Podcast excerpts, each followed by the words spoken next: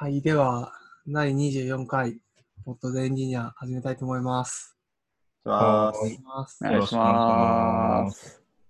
と簡単に自己紹介をすると、インフラチームっていうと、ウォンテッドリのインフラチームっていうところで働いています。南です。よろしくお願いします。ウォンテッドリの技術基盤チームやってます。大坪です。ウォンテッドリで機械学習のエンジニアをしてます。丹治です。よろしくお願いします。そして今日はゲストがいるという噂がありますが、確かに。おゲストはいるんですね。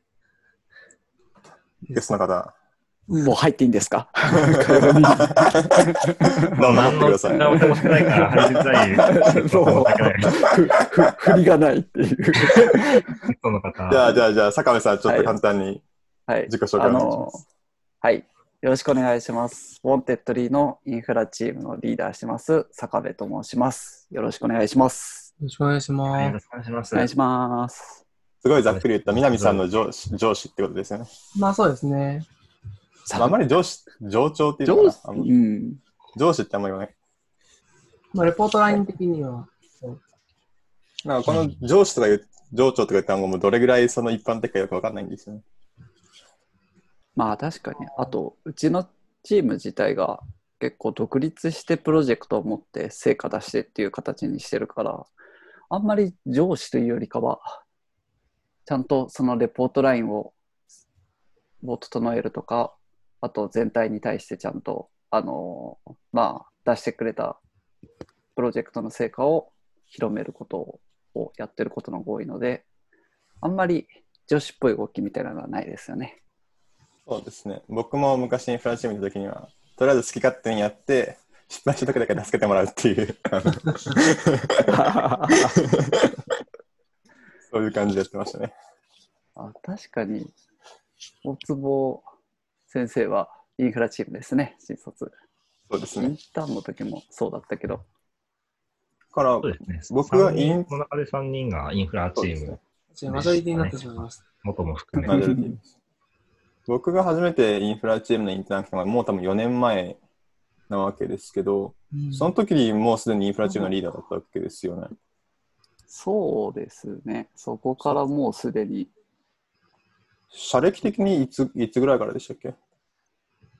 えーっと、2015年の8月ぐらい入社だから、丹治さんとかと一緒じゃないかな。だから5年？もう5年ぐらい。うんうんそうですね。同じぐらいですね。そうですね2015年です、僕も。うんあ、み南くんも一緒だよね。なんか2015年ですね、この辺は。南さんの確かに4月 ,4 月？まあ僕と丹治さんが4月ぐらい。4月。ああ。じゃあ僕だけ圧倒的にふ遅いんですね。この中だと。僕だけ2018年だから。かなり何のアピールだよ。あの今。遅め。本当は同じ月だったんですけどね、2000んあその4月入社予定だったんですけど、まあちょっといろいろあって、8月になりました。僕はちょっとずれ込んでみたいな。ずれ込んでっていう。はいはいはい。で、入ってきて。うん。入ってきて、スッとでインフラチームにのリーダー任されて、そこからウェイウェイやってると。雑だな、先輩。えっと、これは全国に流れると考えると、いや、違います。全全世界。全国全世界で何かなると思うと、ウェイウェイウェイはしておりません。ウェイウェイしてないんですか？否定はします。ウェイウェイじゃないらしいです。でも最初はインフラチームって言っても、本当に、その、チームというよりかは、1人、2人とかの世界でやってたから、うんそこから今は5名ぐらいな、5名ぐらいをずっとキープしてるので、うんいすうん、そうね、大坪入社ぐらいでようやくチームっぽくなったのかなっていう気がしますね。そうですね。うん僕が入社したタイミングで新卒が2人入って、2人から4人になったみたいなうんそう感じでそうそうそう。そこでようやく。なりましたね。うん。そうですね、懐かしいですね。2015年とかもエンジニア、え、なん、ちょっとあんまり覚えてないんだけど、に20人とかそういうレベルだと。思っていて、確かに、しかもインフラはかなり少数制で行くみたいなのが、ちょっと会社のポリシーとしてもあったかなと思って、うんそれが少しずつやっぱ全体の人数も多くなったり、で、い今はかなりインフラチームはチームって感じだし、やることもできることも増えますからね。でもなんか、その非同期でちゃんと回るようにするとかは、結構あの当時から意識的にやってたし、今もそれができてるのはすごいなって思ってますけどね。そうですね。まあ結構インフラチームが作った文化みたいなのは結構ありますよね。う。うんん。うん結確かに構こういうふうに、まあそれこそインフラチームっていうのはなんか依頼を受けてなんかマシンをセットアップする人間ではないみたいなのって、うんまあそれも一つ会社の文化に、まあなんだろう、寄与してる部分あるのかなと思うし、うん。うん。世の中のイメージとはだいぶ違うって、い今でもやっぱり言われますよ。うん。ああやっのねインフラチームって言った時にそのイメージされるインフラの業務が結構オペレーションに特化してるように見られていていまだに応募でもやっぱそういったなんかデータセンターの話とかもそうだしあと低すごい低レイヤーの、まあ、OS レベルの部分だけ見る人みたいなイメージもあるしそれ以外にあとアラートだけ受け取って対応するみたいなイメージも持たれたりしていて結構そのソフトウェアを作るみたいなところまであの考えてあの来てくれるとか、まあ、インフラチームに入社したいって言ってソフトウェア書きたいって言ってくる人はあまりいない気がします。まだ肌感として。なんか難しいですよね、その辺は。結局名前とかに対して人そうそうそうそう名前のイメージがね世間と。一般のイメージとずずれてると、なんか、その人をや採用したいっていう時も、ちょっと難しさありますね。そのなんかどういうふうに説明するんですか、そういう人には。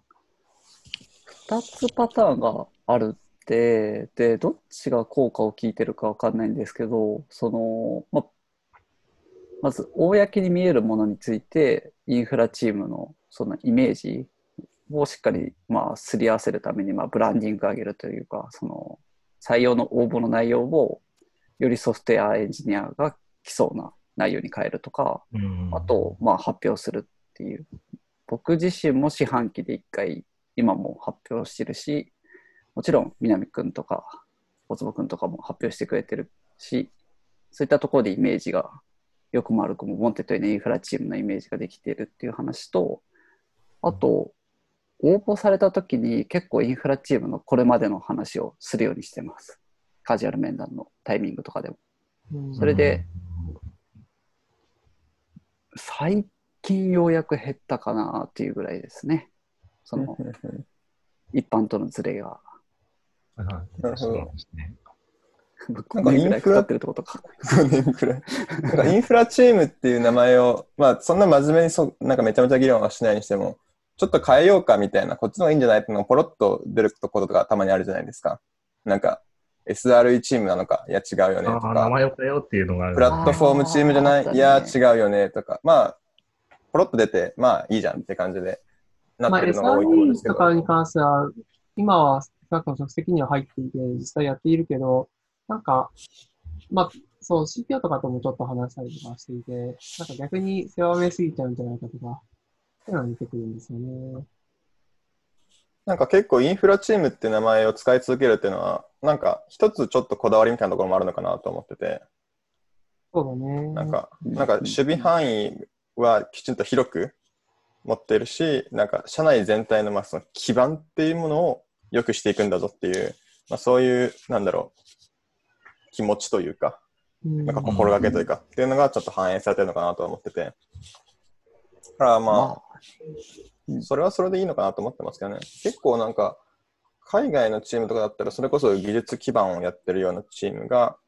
なんか、ECT を頑張って入れてて、みたいなのが、とか、あのう、ん頑張って社内ツール作ってて、みたいなのがインフラストラクチャーチームにの人ですよ、みたいな紹介そうだよね結構よく見る気がするんで、なんか僕も最近見てたので、まあ、例えば Spotify とか、なんか、いや、ぼ僕が最近ハートをしてることに近い発表してる人がいて、なんか JRPC になんか社内の RPG を機械たとか言ってて、で、その人たちも、その人もなんかインフラチームのなんかリーダー、マネージャーでみたいなこと言って話したりとかしてから、まあ、結構、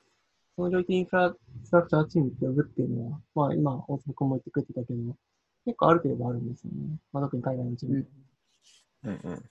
まあ、よく言えば、まあ、グローバルスタンダードスタンダードだからいいじゃないっていうのは結構。確かにね。いよいかく言えば。うん確かにグローバルスタンダード。そういう意味では Airb、まあ、Airb とかも K ツールとか作ってるんですかあインフラチームっていうふうに説明されてインフラチた気がするし、そうそうそうですねそうだね。それこそまあ、どうしてもオプスに関係する部分も結構主義範囲として持ってる気がしますよね、いずれにしてうも。ん。なんかまあ、例えば、その、落ちにくい Kubernetes のマニフェストを生成してくれる君を作ってくれるとかっていうのは、やっぱりある程度オプスというか、まあ、SRE 的な観点のタタスクもやっぱり持ってるよねっていうのはあると思うんですけど、でまあ、何でもいいから社内の生産性を上げるんだとか、社内の安全性だったり、速度だったりを上げていくんだっていうのが、っていうざっくりとしたふわっとしたものを、まあ、何でも見るのがインフラチームなんですっていうのは、まあ、そんなにグローバルスタンダードから離れてないんじゃないかなと、僕は勝手に思ってます。まあ、SRE は SRE チームとして持ってる方は持ってる印象はありますけど、まあ、分離されてるところも結構あるイメージなんですね。分離するは未来としては全然あり得る気がします。将来的には。そうですね。まあ、SRE、うちで言い始めたの、言い始めたが、まあ実際、もともとやってたはいたけど、SRE っていう単語を明示的に使い始めたのって、いつぐらいですかね。僕が入社したぐらいですかね。ここから2、3年前。うん、3年前ぐらい。そこそ SRE 本が出たぐらいですかね。いやいやいや、あの、メルカリとかが SRE って言ったタイミングと、あと、そもそも、まあ、前職の、前職というか、あの、もともと、ウォンテッドリーの社内のインフラ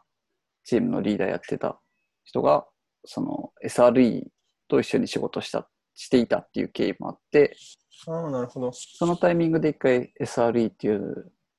ロールがどういったもので、今のインフラチームってそれに合うんだっけ？みたいな話はちょっと出てたのが最初です。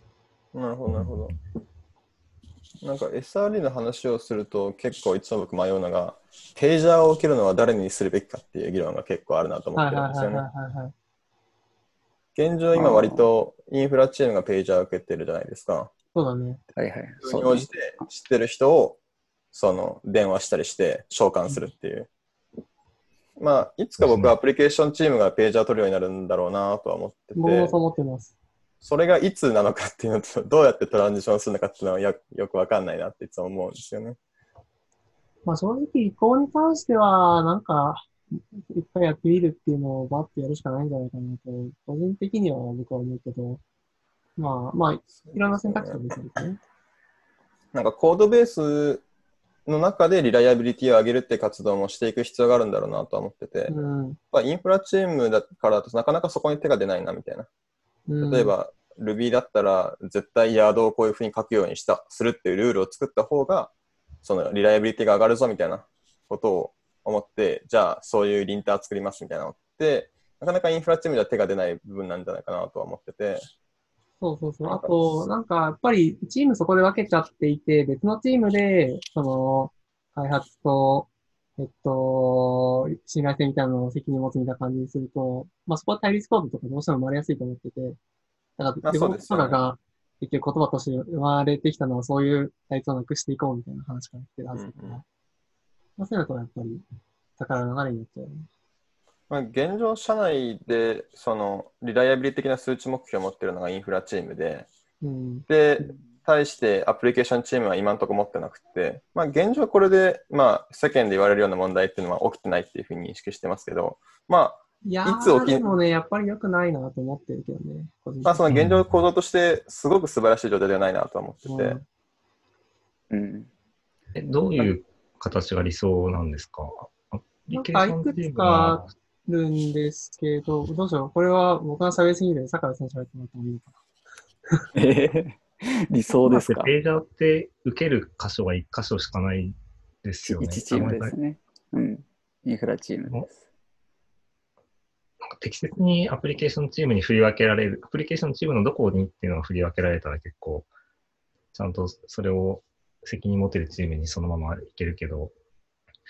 その振り分けってどうするんだろうとかは今はずっと思って聞いてました。純粋になんか一箇所とは別に分散 SRE みたいなし話は全然あって、分散えっ SRE。と、よそのよ世の中としてもその中央でその取りまとめている SRE チームとあと各チームに配属している SRE みたいな担当の人がいて、まあ、そこが結構そのアプリケーションのう受け取ったりすしたりあと、そこのその配属されたサービスの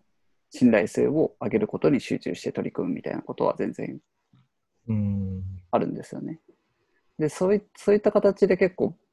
ちょっとずつその拡大していく中で分散して各チームに SRE がいるとか、より近い距離でやっていくみたいなのは全然今後は増えていくと思ってて、で、いいくつか試しにやってることはあって、その、一個サービス、プロダクトをリリースしたいっていう時に、インフラチームから一人アサインつけるようにしたんですよ、ちょっと。今年とか、去年ぐらいから。新しいでマイクロサービスを出すときって話ですよね。新しい機能をいや1個出すププロ。プロダクト。プロダクあ、そうなんですね。あの、うちだと、なんかうるさいのが。すいません、僕です。実践のあれですか？ああ、すあちょっと千葉にはない 体験ですね。だから、ああ、だからその、あれですよね、エンゲージメントスクワット？はいはいはい。が、まあ、がっつりやるときは、その、今、一人専属でその時を入ってもらって、えっ、と、まあ、とはいえ、二つしかマイクロサービスはなかったんだけど、まあ、その部分はしっかり見て、担当をつけて見てもらうみたいなことはややりました。あインフラチームからアサインするってさっき聞いた気がするんですけど、あ、インフラチーアムから。プリケーション、あ、アプリケーションが、多分、カニまあ、さんの疑プロダクトの、問は、えっと、まず、まあ、その状態を持っていくのに必要なものについて聞いているケーションチームから一人配属したのかなって一瞬思ったんですけど、そうそうではないんですね。うん、まあ、そうできるといいんですけど、げ現状はまだ、そこはまだ、はいはい。まだ整ってないというか、多分今の今坂部さんの話は、えっと、各チームが、その、アラートを受けたときに対応できる力を持つっていう部分の、まあ、っていう話です、一種だと思っ一種というか一部だと思っていて、で、多分、谷さんの疑問はそれに加えて、なんか、アラートをどう切っていくか分割していその、いくのかみたいな。あ確かにそそこにちょっと関心があります、僕は。思っていて、それに関しては、そもそも、えっと、各開発チームで受ける、まあ、アラートページャーの種類っていうのを、その、まあ、より機能に近い感じで受ける形になるのかなと思っていて、だからある機能のエンドポイントが例えばエラレートが上がっているとか、レテンションが増えてるとかっていう形だったら、まあ、その開発チームが一番、まあ、それがどう実現されているかとか教えているはずで、で、まあそのチームとして、なんだろう、それを対処する体制みたいなのが整っていれば、まあ、それは、受けたときに適切に設けるはず。ううんん。で、かつ、えっと、各チームに配るっていうのは、結構そういうじな、なんだろう、アラートとかを受けたりとか、オンコールとかをどういうふうにやっていくのがいいのかっていうプラクティスを、まあ、広めるためみたいな側面が大きいと思ってて、まあ、Google の SRE 本とか見ていると、なんかそういう目的で開発チームに送り込んでいるみたいな、結構雰囲気がしますね。なんか僕がで実際ちょっと聞いたことあるような話だと、なんか、小さいチームとかだと、普通にもう自分たちでオンコール回していて、おすごく重要なコンポーネントだけ、まあ、SI 専属チームで見ていたりとか、あるいは SI が、まあ、ある程度の規模のチームだったら一人やってきてとか、まあ、2回やってきて、SI のなんかを広めてくれたりとかしてる。うん結構やっぱり、その、どっかのチーム、今で言うと僕らで言うとインフラチームが挟まっちゃうと、結局あんまりできることなくて、開発チームにエスカレーションするしかないみたいなことが起こりがちなのそうですね。うんそれは、まあ、なくしていく方向に行くのかなと、僕は思っています。なるほど。ちなみに、あの、SRE って、そもそも最初に、この、まあ、アプリケーションの重要なところはこれで、何パーセント、99. 点何パーセント、稼働したいとか、なんかその定義をすると思っていて、その定義は、今、そのインフラチームから1人アサインした人プラスアプリケーションエンジニアで決めるみたいな感じですか？まあ、えっと、開発チームの責任者とすり合わせをするってことをやっています。で、なんかクォーターに1回とか、半年に1回とか、うんそういう会をやっています。うん。で、だから、なんか、さっきの、えっと、アサインの話とはまた別で、どっちかっていうと、プロダクト責任者と話し合うってことで、うん、すり合わせは責任者とやってるって感じですね。その、うんいわゆるビジットの責任者とそうですね、やプロダクってるって感じですね。プロダクト。なるほど、なるほど。まあ、どこまで行っても、その、まあ、リライアビリティっていうのはこういうふうに守らなきゃいけなくて、こういうふうな目標設定するといいですよっていう、まあ、コンサルタントみたいなどこまで行っても必要になると思ってて、だからそういう意味では、まあ、人をインフラチームからアサインして、リリース前にガッとそこを詰めるっていうのは、まあ、どこまで行っても必要なことなのかなってちょっと思いますね。そうね。大きくなったら、もっとこのチェックリストだけ埋めたらもういいよって言える段階になるといいですけどね。プロダクションレジネスチームね。で結構でもそれ、その運用とかって、その、割とドキュメント読んだら誰でもできるってものでもない気がするんですよね。なんか、あ、こういう最新のサービスだったら確かにこういうところもうちょっと気をつけた方がいいですよみたいなっていうの結構インフラチームじゃないと、それを全部ドキュメントに書いたら SRE 文ができちゃいましたね。全然よく あり得るんじゃないかなと思ってて。チームとして力がついていて、なんだろう、そこにわざわざ派遣する必要ない状態とかはあり得ると思いますけどね。まあ確かに確かに。うん、まあだからもしかしたらインフラチームの責務っていうのが、そういうことをきちんと、まあ、教育というか、そういう視点を広めていくってことが責務になる世界はあるかもしれないですね。全然あり得ると思います。あるあり得ると思う。なんか、そのコンフィグレーションみたいなチェックってさ、今もやってんだけど、リリース前に。そこは正直自動化できるというか、機械にお願いできる部分でもあるし、そうじゃないとプロダクションにリリースできないみたいな。ああ、そのアラートの設定とかさ、ああ、はいはいはい。よくよくある、そのキャパシティプランニングの時に明らかにメモリ足りないみたいなのは誰が見てもわかるんだから、その辺はチェックできるよねっていうのは全然できると思って、キャパシティプランニングをしなくていい世界も来ないのかなと思ってますけどね。なんかもちろんそのめちゃめちゃバカでかい ML サーバーなんで、いや、50ギガないとダメですよね。それはちゃんとヤムレに書かないとみたいな世界はあると思うんですけど、とりあえずちょっと新しいサーバー立てますぐらいだったら、なんかちょっとデプロイしてる間に、まあこんぐらいかって機械が勝手にやってくれてもいいよなって思うんですよね。まあ VPA 入れたのちょっとそこな、あ、一手だと思うんですけど、確かにね。まあ、まあ、最終的に世界に無限に計算リソースがあれば、そうそうそうそうそうそう。そういう話はありますしてくれれば。ライブサービスとかを使うと、どうしてもそこで指定するって感じになるので、まあ、すべてはコアンテスに載っていて、コアンテスのオートスケーラーが無限に賢ければ、ということはするけど、NP 困難じゃないバッキング問題なん ですよ。外部サービス、そのマネージャーサービスとかすごいたくさん使えますから、そういうのはやっぱりそうそうやっぱり人がまだチェックしないと、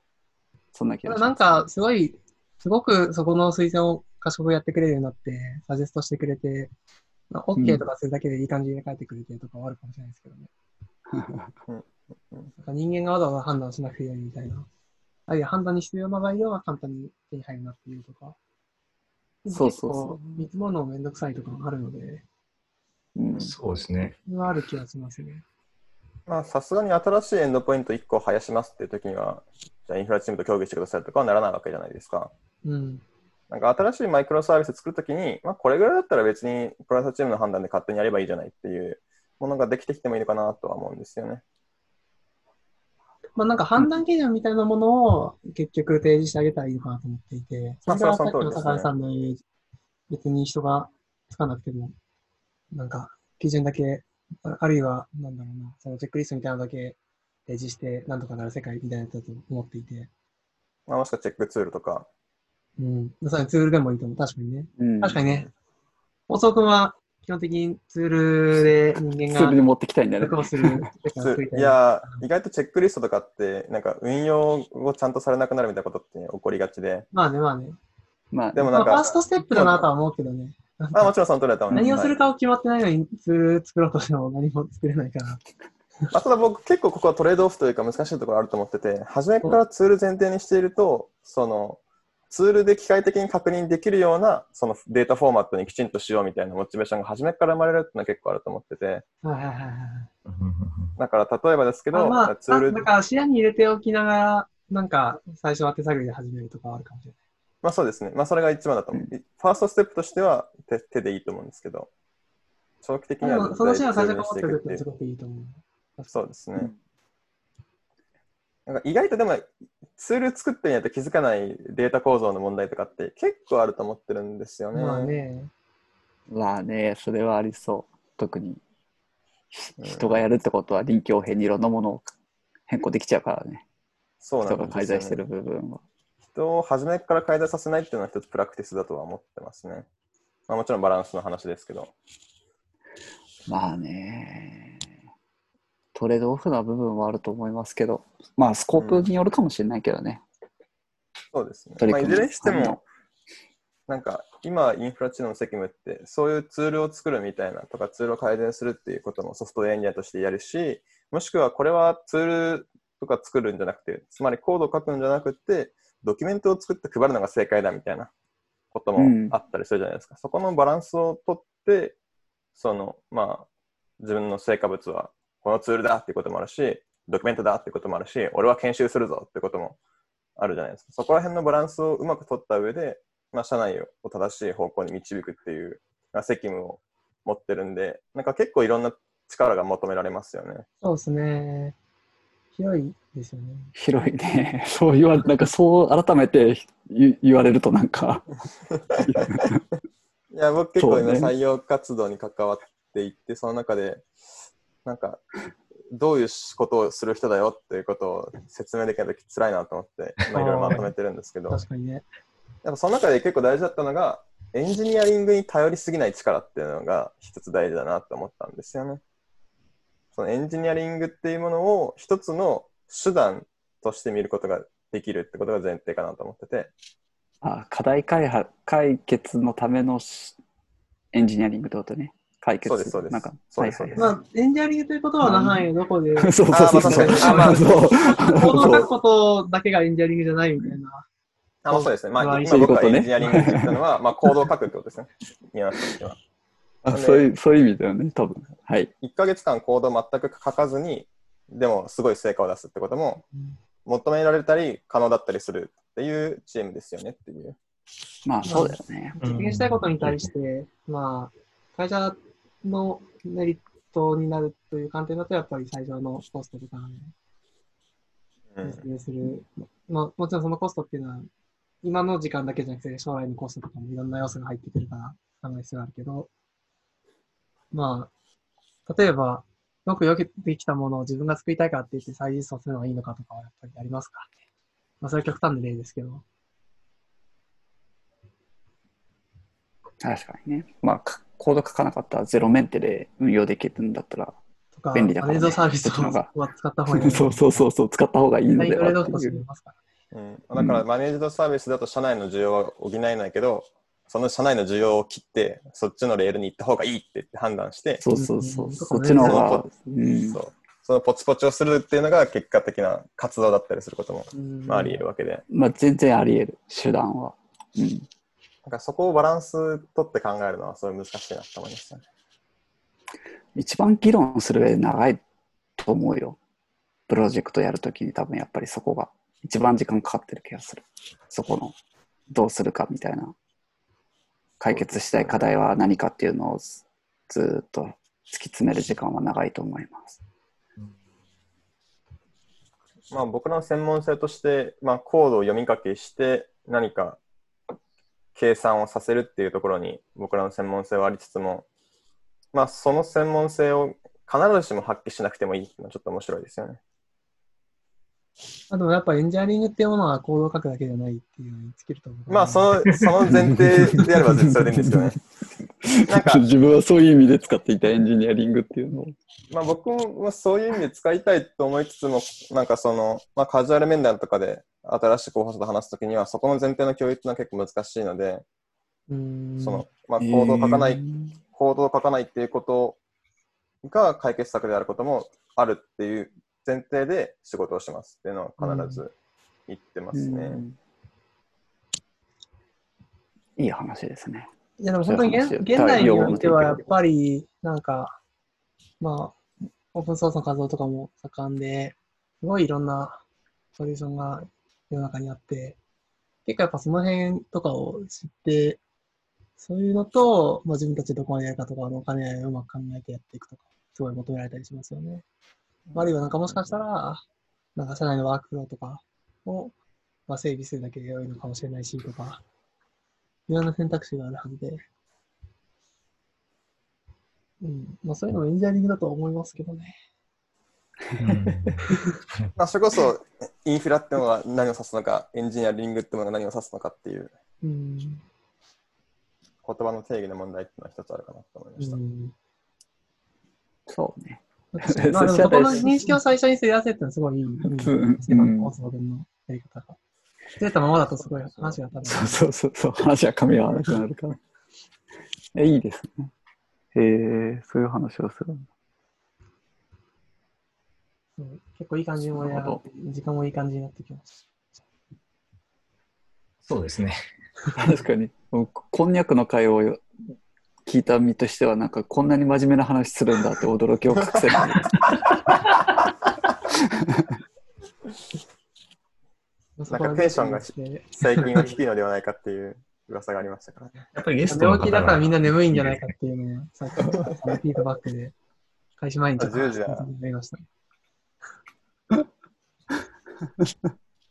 その坂部さんが出るポッドキャストが今度またあるらしいじゃないですか。あ、確かに。あ、SRE.fm ですね。第2回。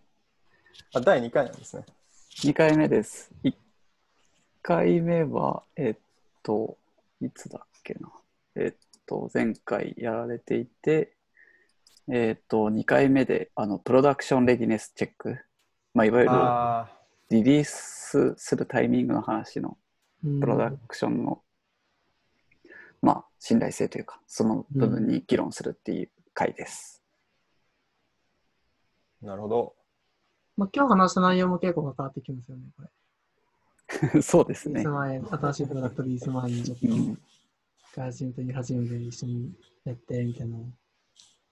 がっつり関係する話なので。がっつり関係します。はい。ぜひ、じゃあそっちの回も期待してます。はい、期待してみます。頑張りますこんな感じですかね。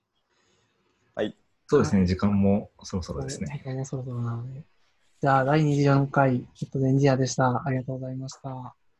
りがとうございました。ありがとうございました。